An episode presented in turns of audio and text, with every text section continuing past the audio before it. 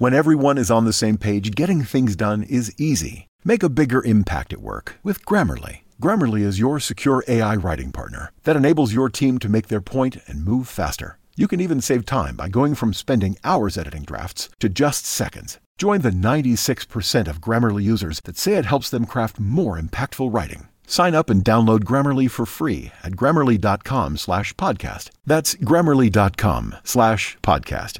Easier said, done. What's the easiest choice you can make? Window instead of middle seat? Picking a vendor who sends a great gift basket? Outsourcing business tasks you hate? What about selling with Shopify? Whether you're selling a little or a lot, Shopify helps you do your thing, however you cha-ching. Shopify is the global commerce platform that helps you sell at every stage of your business. From the launch your online shop stage to the first real life store stage, all the way to the did we just hit a million orders stage. Shopify's there to help you grow. Whether you're selling scented soap or offering outdoor outfits, Shopify helps you sell. Wherever and whatever you're selling, Shopify's got you covered. Sign up for a $1 per month trial period at shopify.com slash try. Go to shopify.com slash try now to grow your business, no matter what stage you're in. Shopify.com slash try.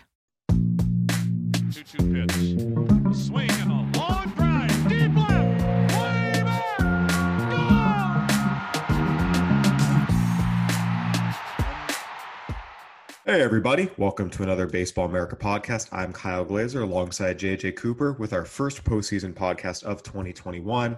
The Red Sox last night beat the Yankees 6 to 2 in the American League wildcard game that frankly wasn't the most dramatic game in the world. The Red Sox jumped out to an early lead, kept tacking on. The Yankees had one moment where they had a chance to kind of get back in the game, but other than that, it really was all Red Sox.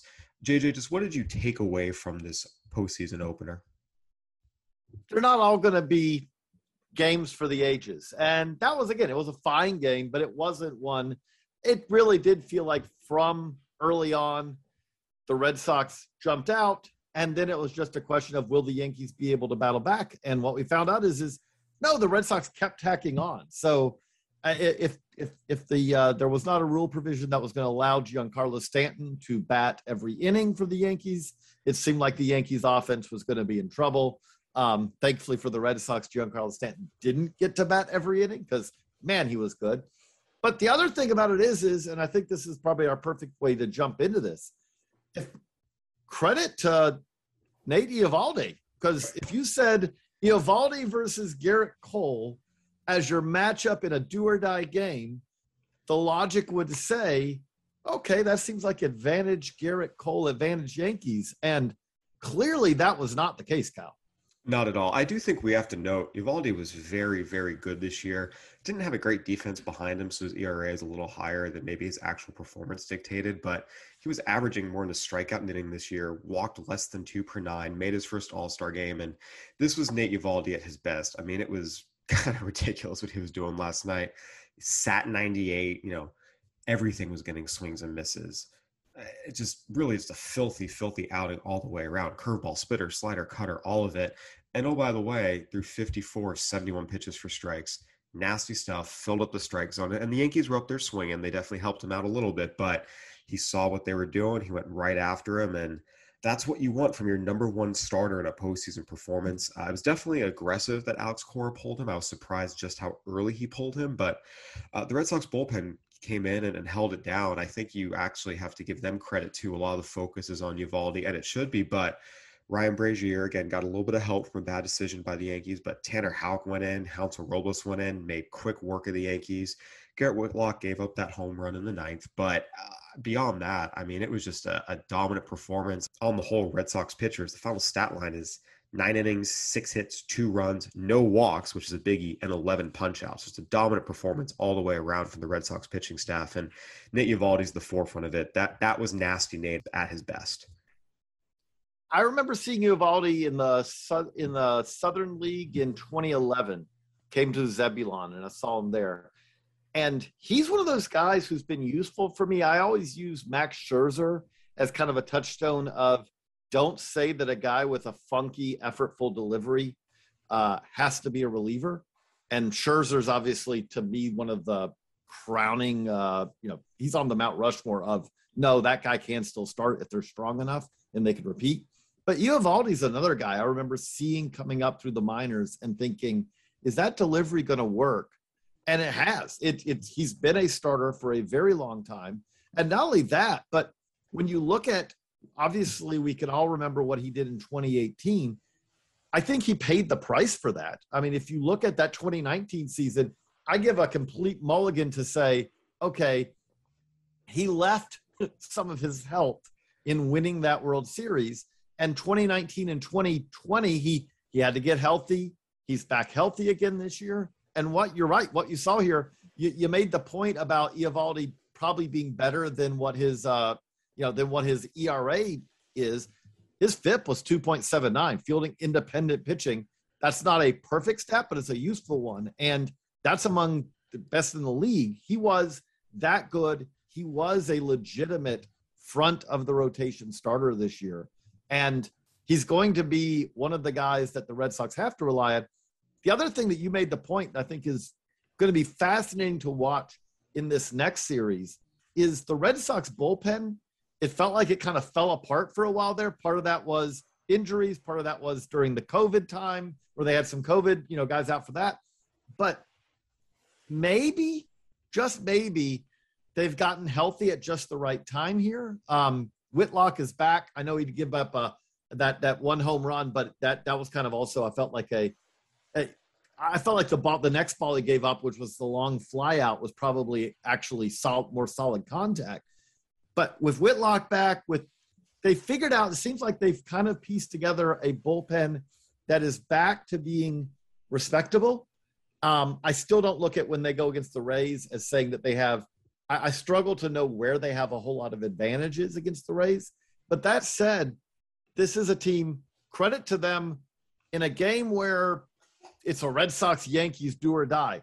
Those are games that the two of the largest fan bases in baseball will remember for years. As we apparently, I watched the StatCast broadcast last night apparently I, I, everyone on my twitter seemed to make it indicate that the main espn broadcast could basically be described as hey do you remember in 1978 there was a game and bucky dent bucky dent bucky dent we're not going to talk about this game that way but it is something where it carries a little more weight i feel like in a red sox yankees do or die wild card game than it does kind of your standard wild card game cal yeah, anytime these two teams meet, there's a lot of emotion, a lot of history. Uh, going back to the bullpen, one guy in particular, Hansel Robles finished the year with 15 consecutive scoreless outings. And that's, you know, what you're talking about here. A lot of these guys in the bullpen, if you just look at the overall season numbers, you might go, eh, and for good reason. A lot of these guys did struggle. There were injuries. There were certainly issues and times that felt like this bullpen was falling apart.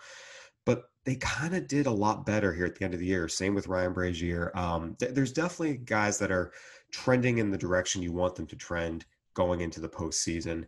JJ, on the other side, we saw Gerrit Cole get six outs before being lifted. I want to start first and foremost. Uh, you do have to give the Red Sox offense credit here. They ran up Cole's pitch count. He very, very clearly did not have his command, but they also didn't bail him out by chasing bad pitches. When they got mistakes, they didn't miss them. I thought the Red Sox offense just had a really good game plan, really good approach, and really good performance. Just they just straight outplayed the Yankees last night. We mentioned they pitched better than them. The offense just played better than them too. I, I agree. Uh, the the thing I would say is, is the bad news for Gerrit Cole is this will be magnified. I, I, it is impossible to say Gerrit Cole bad postseason pitcher because we have enough of a stretch to say no, no, no. Gerrit Cole, I, I just looked it up, and Gerrit Cole in, before last night, Gerrit Cole eight and four, two point six eight, and eighty four postseason innings. That's that's front of the rotation ace level performance in the biggest on the biggest stage. So yes, the fact that Gerrit Cole had a bad game in the wild card game for the Yankees is going to be probably overly magnified, especially when you again when you look at the totality of his 2021 season. Gerrit Cole's season this year was everything that you want to see out of Gerrit Cole. I don't know how you can look at that season and say, "Oh, well, that's just Gerrit Cole's just he's just not the guy that the Yankees need. No, he was he was great this year. but Oh, it will- you'll be magnified. And again, he's I think I think he got worn out a little bit. It did not, as you said, he was not at his best. I it's it is October coming off of a shortened season.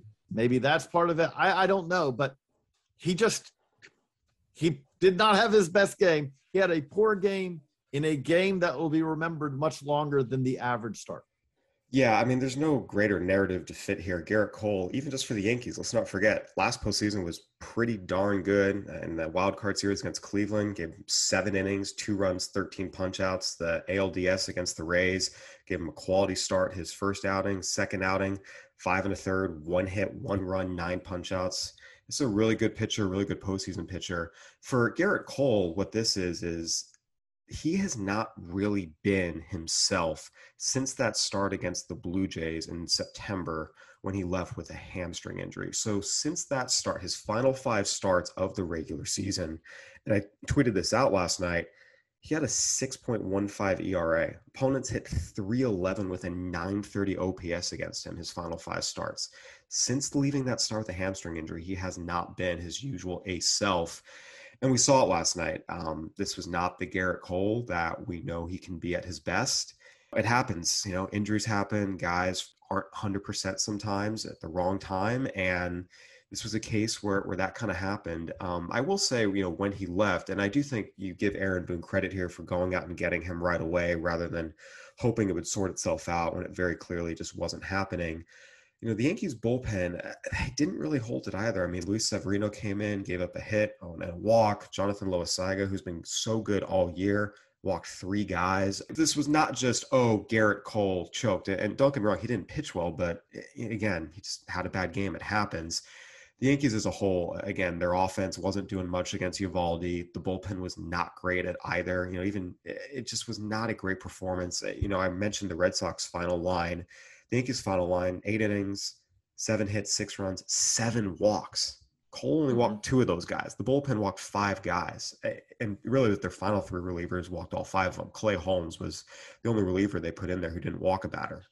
Yeah, again, the Yankees, eh, they just didn't play well all the way around. Offensively, pitching wise, top to bottom, the Red Sox played better baseball. I mean, it's really that simple. And give the Red Sox credit. They went out, they won that game pretty decisively. Okay, so that kind of leads us to like the bigger picture question, which is I saw after the game, uh, I think Aaron Boone was the one who's quoted saying other teams have closed the gap on us, which I, I'm not trying to be glib about it, but they have been over the last since 2010, they have been the most the winningest team of the three teams battling for supremacy in the AL East. I, I ran the numbers this morning. Since then, the Yankees are have won 1,046 games, lost 796. That's a 568 winning percentage. In comparison, the Rays have a 543 winning percentage, and the Red Sox have a 536 winning percentage. The Yankees have not really what can be summed up as the Yankees at their worst have been better than the Red Sox or the Rays. That said, when they say gap, the Red Sox, the Rays are the teams who have had more postseason success. Obviously, the, Red Sox have won two World Series over that time.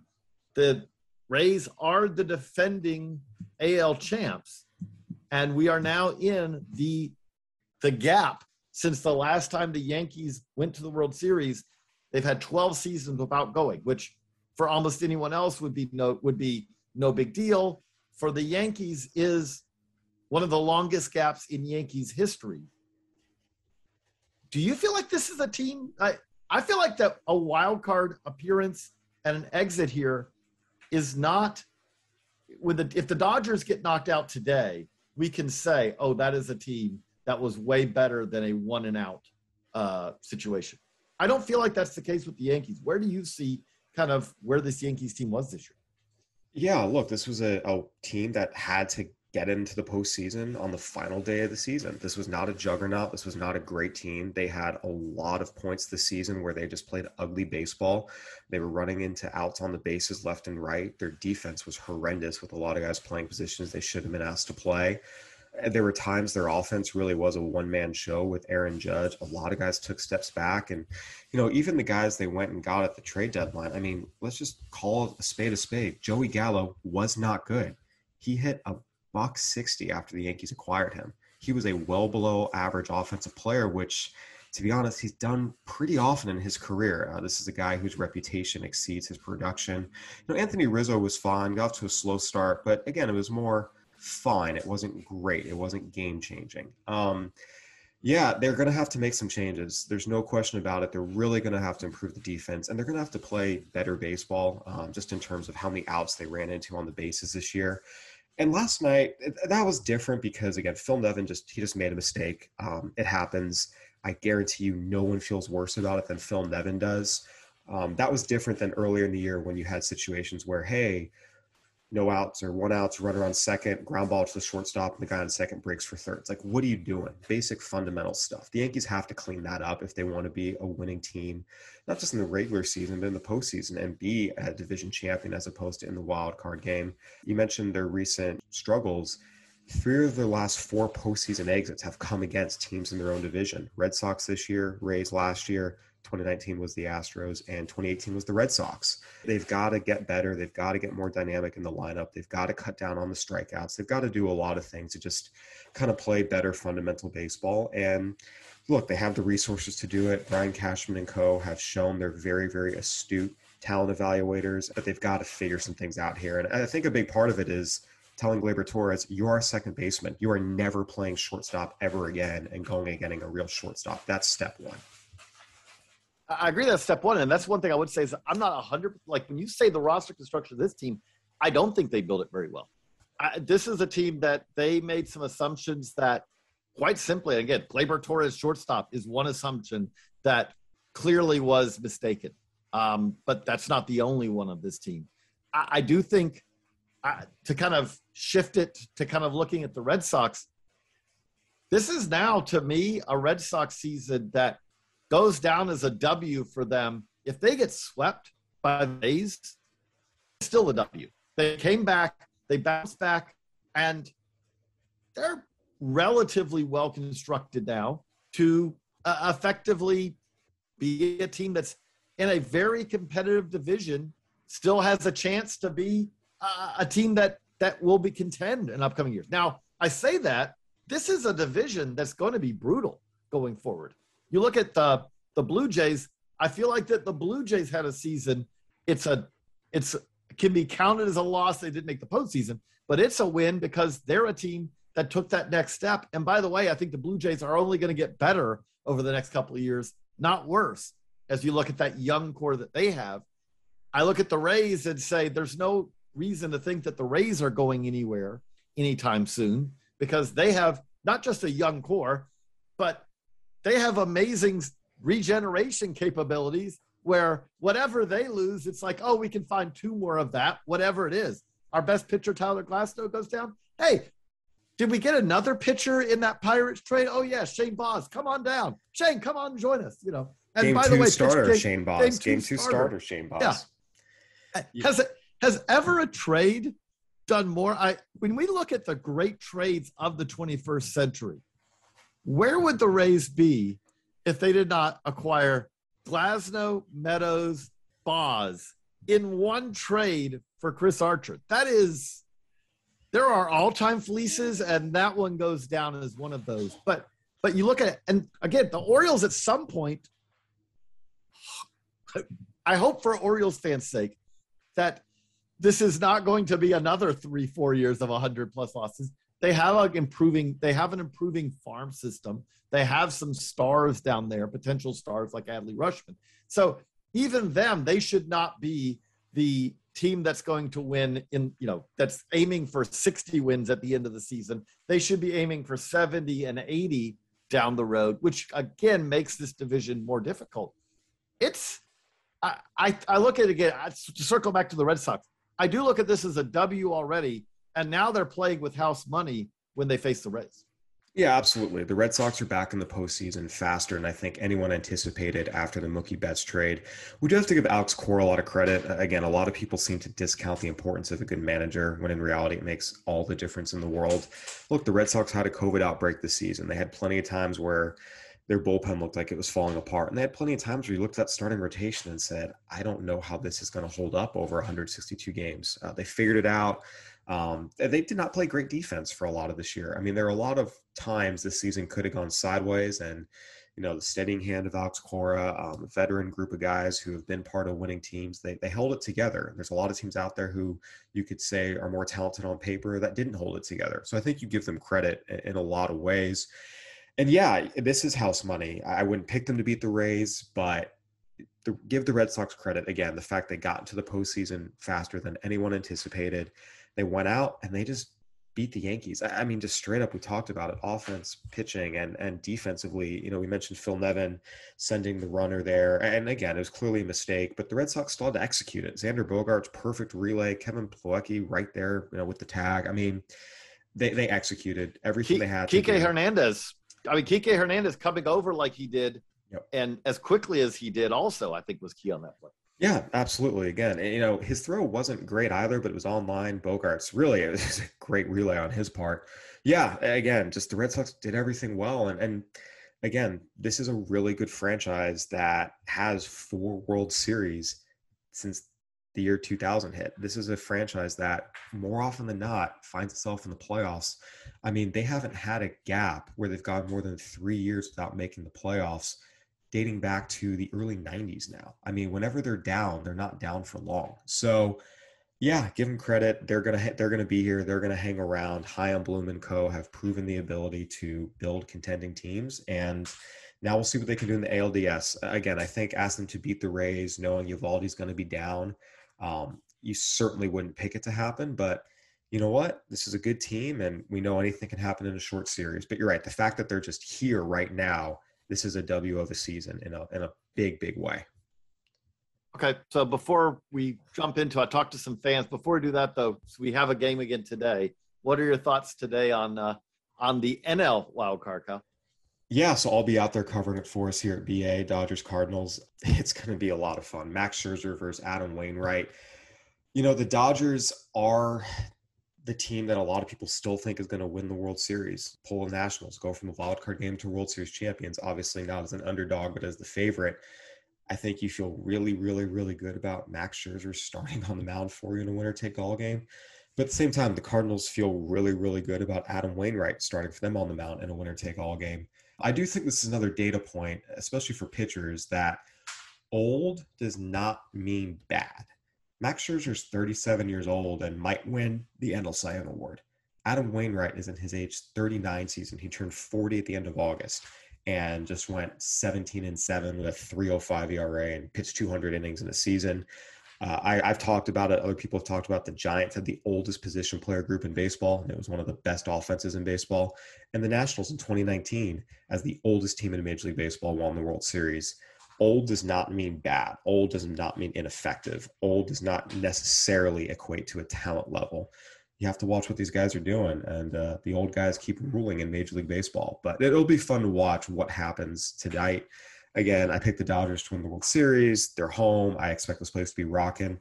The Cardinals have been their postseason nemesis, though. Whenever these two teams get together, the Cardinals seem to take the cake. So we'll see what happens. Uh, if the Cardinals win, given how well they're playing, I don't know if you can call it a, a monumental upset. I, I'm just looking forward to a great game. I'm looking forward to covering it and writing about it for us here at BA. What about you?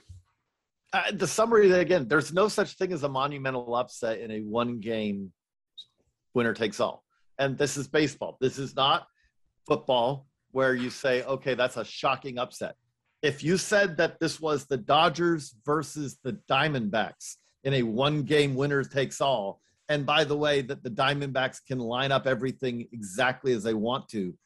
They have a 30% chance of winning that game. Still an opportunity. So to have the Cardinals win this game, well, that would, with Adam Wainwright on that, it would be a surprise because the Dodgers are quite simply a better team. There's no question they're a better team. But at the same time, it doesn't mean in any way, shape, or form that it's an utter upset and oh, that means that the Dodgers season is disaster or anything like that. It's one game winner takes all. Coming after uh, the the Giants had a season that basically ensured that the Dodgers ended up in a one game winner takes all. If you look at the odds, it is amazing that the Dodgers are still the favorite to win the World Series as far as you know among uh, among gambling you know odds, even though the Dodgers also could be done tonight. Not okay, they have to you know win their division series, but could be done in the wild card round. But it will be fascinating. Obviously, we'll both you'll be there. I'll be watching. It'll be fun. Absolutely. I'm looking forward to it. And I keep it here at Baseball America for all the latest coverage. We're going to move in now. JJ had an interview with a Red Sox fan and a Yankees fan about the outcome last night. Keep it here and listen for that. We have a little something different that we're going to try during this postseason podcast. Not going to promise we're going to do this on every one of the postseason podcasts, but we want to bring in a little bit of the voice of the fan of these different teams. And so here we are Yankees, Red Sox. I don't think there's a better scenario for a first one of these than bringing on a Yankees fan and a Red Sox fan to talk about what it felt like last night, what they think about the rivalry. And so that's what we're going to do right now. So we're going to start off with the Yankees. And I, I want to give Ricky Keeler credit. I asked before the game to both of our guests, hey, will you come on, win or lose? And they both said they would. And Ricky, absolutely, even though it was a tough loss for the Yankees last night, there he was this morning, ready to Zoom, just as he promised. So we're going to dive in first off with Ricky Keeler, and then we're going to go to a Red Sox fan, Sam Werman. So here's our conversation with Ricky. So, really happy to be joined today by Ricky Keeler. Ricky is representing Yankees fans today uh, on this podcast. So, Ricky, kind of explain your Yankees background and, uh, you know, kind of how you became uh, a Yankees fan. Happy to be here, JJ. Um, I live in Staten Island, New York. So naturally, I've, I've been a Yankee fan probably since about. I'm born in the early '90s, so I'd say about the late like the early 2000 late 90s, early 2000s. I got into the game. Uh, mainly, I've been following the system for a long time as a co-managing editor with my partner Matt Cardos over at Pinstripe Prospects. Uh, we cover the Yankee system inside and out, so it's kind of been weird looking at this team over the last few years because there are a good amount of homegrown talent. There are a decent amount of free agent talent, of course, with Cole and Stanton, which I'm sure we'll get into. Uh, but it's one of those days today, today where you're looking at it, and I'm not so sure where the Yankees go from here. I think they're further away than people think. Well, the first one I wanted to ask you with that is, is how are you doing? Like, I mean, was that was last night crushing, disappointing, or oh, I kind of thought that this may happen? You know, I was actually a little confident going into the game. Maybe that was my mistake. I wasn't overconfident, but you think, hey, Gerrit Cole's on the mound. You just won this pitching matchup two weeks ago. The Yankees had beaten Boston nine of the last 12 times. Even though the game was in Fenway Park, the Yankees did just sweep Boston in Fenway Park. So it was like, you've got the situation you want. If you could just get it to the bullpen, they had a great chance, albeit I don't think anybody thought the Yankees were to go to their bullpen in the third inning and that everybody but Rizzo, Judge, and Stanton would go one for 20. I maybe I should have been more cognizant of the Red Sox because when you think about it, this Alex Cora Red Sox team, whenever Boston's managed by Cora, they just seem to have the Yankees number in these kind of big game situations. Along those lines, where was the point last night that you thought, okay, you know, this just this has gotten away from from the Yankees? I think it was when Verdugo got the double in the sixth inning to make it four to one, where you had in the top of the six where the, of course, everyone's going to talk about Phil Nevin's decision to send Aaron Judge. I'm actually in the minority, JJ. On I think that Nevin made the right call. If anything, it, I think it was more the late send than the actual send itself, because at that point, I, I want to push the issue. I've got the momentum. I'm trying to get that run. Stanton's not at second if Judge doesn't try to score, and this team struggles to hit in terms of hitting the double plays, struggles to hit with men scoring position and Joey Gallo doesn't exactly bring much confidence at the plate. So I kind of liked the aggressive play there. Uh, but when Verdugo got the double to make it 4 1 and the Red Sox had the controversial send that actually worked for them, it just seemed like everything that Cora touched turned to gold, kind of like what happened in the 2018 ALDS, and everything Aaron Boone touched turned to coal. So I think at that point, when it's 4 to 1, this Yankee team has had a tough time coming from three, four runs down this year. A couple of times. A 4 1 can feel like 8 1. I know you could say, yeah, Cole struggling maybe made it feel out of reach, but it's still 3 nothing at the time and 3 1. They're still in the game. And Cora's got to piece together 11 outs. But when it got to 4 1, and even once Green gives it up to Verdugo, you knew season's over. Especially 3 1 when you knew that Stanton had multiple at bats left and he was basically hitting balls that uh, were not ideally shaped for uh, for Fenway Park sometimes, but was crushing the ball pretty much every time he stepped to the plate. So yeah, I mean, if you're within a base runner and Stanton at the plate of tying it, I, I don't think you're out of it by any stretch. I agree. I mean, it was, and we saw that obviously late in the game from him. But uh, along those lines, I, this is one of the things I'm excited about doing this kind of through the postseason is all of us you you may can know a team, but you can't know the entirety of the league at the level that you are if you're a fan of a team and you follow them daily. Like I feel like I know the Yankees. I don't know the Yankees as well as you. I should because you're following them much more closely, especially the big league team than I am. So as a as someone who follows the Yankees, what's something that if you're if there's people listening to this podcast who aren't Yankees fans, what is something they may not know or may not realize about this team as you kind of look at the totality of the 2021 Yankees? When I look at the, the big picture of this Yankee team, I think people look at the Yankees and they see stars, right? They see Judge, Stanton, Rizzo, who was a great acquisition at the deadline by Cashman. But I think it's more about the role players and the guys Cashman brings in that tends to embody the structure of this team. I mean, look at the basically the bullpen makeover they did in September to bring in Clay Holmes, who's not a, a sexy name by any means, but he got the job done. Uh, Wandy Peralta. Uh, in past years, they bring in guys like Gio Urshela and Luke Voit, and maybe Cashman doesn't exactly get the huge moves right, but I like the the complementary pieces at the time. You're like, wait, he's bringing in that guy and it just seems to work. I mean, case in point, I mean, look at last night, JJ. You've got Andrew Velazquez starting at shortstop in the wild card game, and I mean, I liked the Velazquez AAA minor league signing at the time because he had AL East experience, kind of knew the league in a way, and I know people view it as this upstart story. It's like, wait, he's played in this division before, so it's kind of when Cashman does a move and you're like, okay, what is this guy doing here? Usually it works out more than it doesn't. Now the key is how to embody it and take it from an organizational level. But for right now, I think people look at the big signs the Yankees make. I think in the future, as long as Cashman's there, take a closer look at the smaller signings he makes and the smaller trades he makes because they tend to usually work out more than they don't.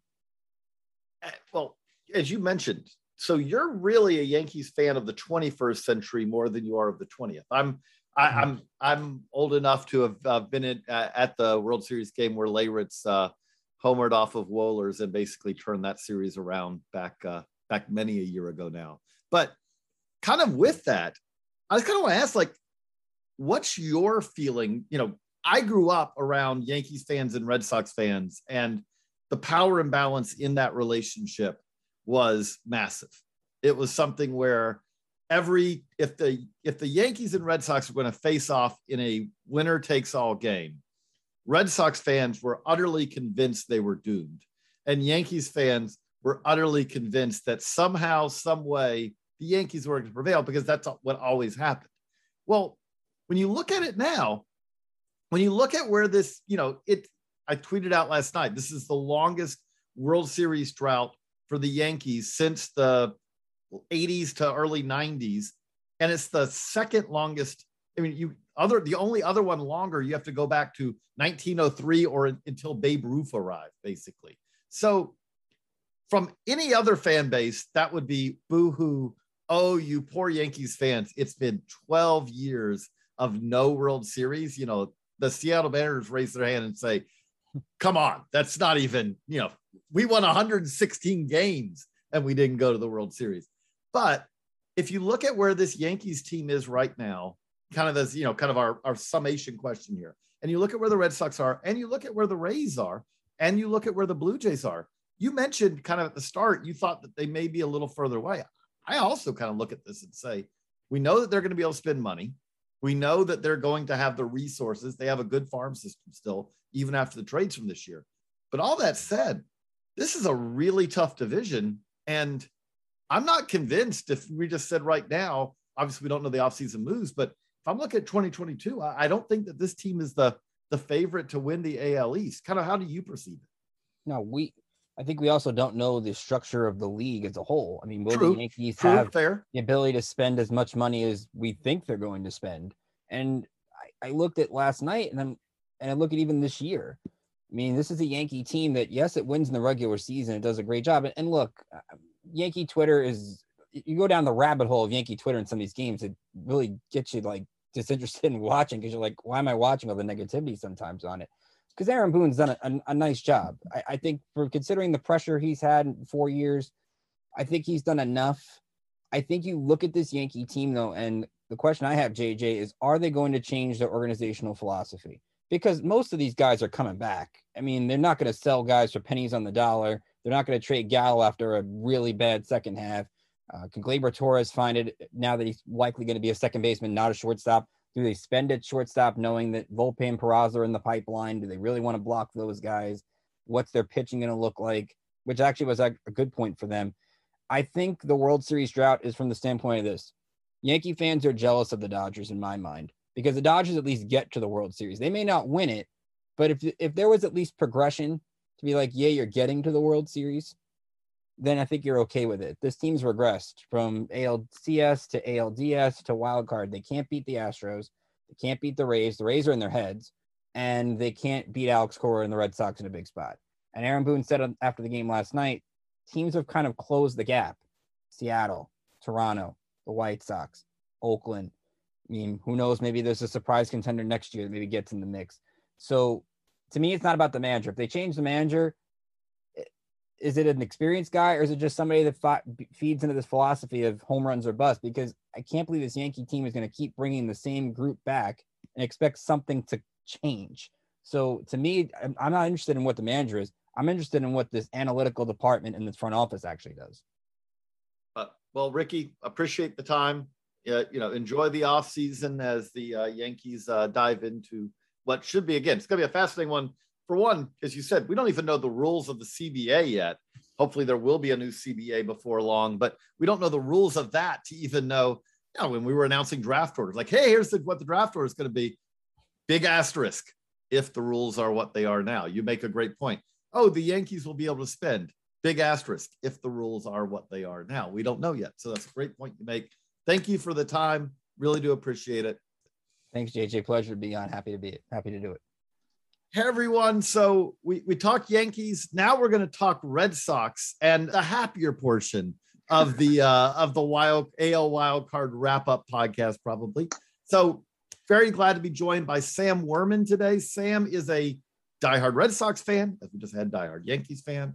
Sam, I'll let you kind of explain as I look. We're on a Zoom. This is obviously a podcast. You're not seeing it, but I see a Celtics uh, in the background. Explain your, I, I would assume, Boston fandom also. Uh, yeah, thank you, JJ. Yeah, I'm a, I'm a huge Boston uh, sports fan. Grew up uh, in the suburbs in Stoughton, Massachusetts. And uh, the day I was born, my dad took one of those little ice cream Red Sox caps and put it right on my head. We got a picture of that. Um, so yeah, I, I, would like to say I was born into Red Sox Nation, um, as as mostly all other, uh, as we like to call them, massholes. um, but yeah, I, I grew up a huge Red Sox fan. I was lucky enough to actually work in the in the baseball industry, not with the Red, Red Sox, but um, I still follow the team closely. I, I actually live in Boston right now, so um, so yeah, that was a, a, little background about me and and, and my uh, my fandom. I don't want to. You don't need to give your age, but so when does your Red Sox memories begin? Like, yeah, yeah. So uh, I'm 25 right now. Um, I I got the good part of the Red Sox yeah. Yankees rivalry. Really growing up with the the Varitek A Rod. I mean, the Boone Homer still hate him to this day. Um, that that was tough. Uh, but um, but yeah, I, I I grew up right when that rivalry was was really was getting going for for my generation at least. So okay, so how are you feeling after last night? What what does it feel like to to have another to not just advance, but advance having beaten the Yankees? Yeah, I mean, uh, there's nothing better in baseball than the, the Yankees Red Sox matchups, and, and just to have that on top of a one game wild card game, like what what could be better? Uh, I think the, the Red Sox can compete with anybody. It really just depends on how far their pitching will take them. Um, I think that was really the question all year. The bats have been there the last couple years. It's just really the pitching. I mean, you saw yesterday. Nate Eovaldi can can step up, and, and if he can continue to do that, you got Sale. We just need a couple of those pitchers in the in the back end of the rotation to step up, and then who knows really what can happen. So I'm excited for the for the Tampa series. I think it's going to be a good one. I if uh if you're a betting man or woman, I, I'd put money on the Red Sox to win it. So um that yeah, I'm feeling pretty good about their chances. So what's the point last night where you started to feel comfortable? So I actually went it very comfortable. I I never really thought Cole was a, a big game pitcher. Um, I know he, he struggled with with the Red Sox, and uh, after first pitch, I, I saw Eovaldi was locked in, and just going back to that 2018 World Series game versus the Dodgers, when he's locked in, he's one of the best pitchers pitchers out there. So um, I wasn't like, oh, they're gonna win it after after that first pitch, but when Bogey hit that home run when Eovaldi continued to shove inning after inning, and then Schwarber hit that bomb off Cole, I knew it was going to be a long night for the Yankees pitching staff, their bullpen, and um, I thought as long as our our pitching staff, the Red Sox pitching staff, um, could kind of hold the lead, the bullpen could hold it up. Um, the Sox could could take that and, and kind of run away with it, which which they did. So, as a fan of the Red Sox, one of the things I'm really enjoying about doing the series is is tell us something that for those of us who again we know we, we we've watched games. It's not like we haven't seen the red sox play this year but we're not watching 150 plus. For those of us for those fans out there for other teams what is something they may not realize about this red this 2021 red sox team? Yeah no that, that that's a great question. Um i think with this 2021 red sox team but especially with any Cora, Alex Cora managed team, um, they always have a chance to come back. I don't think they're ever out of the fight. Um, I remember at the beginning of this year, this Red Sox team came back uh, to win a bunch of games. So I think uh, this team has some real dog in them, and it was just a matter of time to kind of spark that fire. And I think last night might have gave them the momentum to do that. I think they had a they had a tough end to the season. Some of their big stars weren't really producing like they should have. But uh, I mean, Bogey, if he if he can keep the, what he got started yesterday, um, I think this time this team has has some dog in them and, and could could actually make a, a pretty far run. Um, really, just depending on their pitching, though. That that's the that's the bottom line. Well, you mentioned, like I said, you're a younger Red Sox fan. You've you're a 21st century Red Sox fan. So you've got you've got family members who I'm guessing have have experienced the other side of the Red Sox Yankees. What does it feel like now as a Red Sox fan? Does it feel like this is flipped for you? Like, does it still, is there a, a dread of a Yankees Red Sox winner take all game? Or is it now, oh, I'd much rather face the Yankees in that game than say the Rays or or someone else? Personally, just because I grew up in that in that like I guess that early stage of the 21st rivalry, I I don't think they're they're the rivalry kind of died a little bit. I think yesterday might have might have sparked it back up, but it when when the Red Sox continue to win World Series after World Series and, and the Yankees don't even compete with one for one, um, that that rivalry loses a little bit of spark, I'd say. So um, I think I think the the rivalry has definitely split because the Red Sox continue to compete for championships as as the Yankees don't. Um, and until that really changes, I, like I said, I, I think the Red Sox are really um, kind of the leaders in that rivalry, if if there is one right now. Um, I'd say uh, once. Go ahead. I was gonna say okay, but now you're getting ready to face the Rays. What about in that rivalry? Because that's one where the Rays, you know, they're the ones who are the uh, defending AL champs. Yeah, no, I, I'd say I'm, I'm really looking forward to, to that game. I think both both teams uh, just compete and compete. It's it's just the fan base. I would say the, the Rays don't have that fan base that that you can kind of go back and forth with. Um, as as much as Boston and, and, and New York don't get along, I think we can both agree that we'd rather play each other than than a, a, a fanless stadium in Tampa. So um, no, I'm still excited. I, like I said, I think the Red Sox are really going to compete with that team. Um, but yeah, I, I, mean, if I were to choose a rivalry, I'd still go with the Yankees over the Rays. I, I, I could imagine why. But well, again, appreciate the time, Sam. Uh, you know, good luck, obviously, in the upcoming ALDS, and have a great. Re- you know, I, I know that you're going to have a great rest of your week because again, you're you're bouncing off of. I had to kind of you know say I hope that you, you to the Yankees fan that they have a good week. You, I know, I know you're having a good week Oh, right yeah. now. But thank For you sure, again for for the sure. time.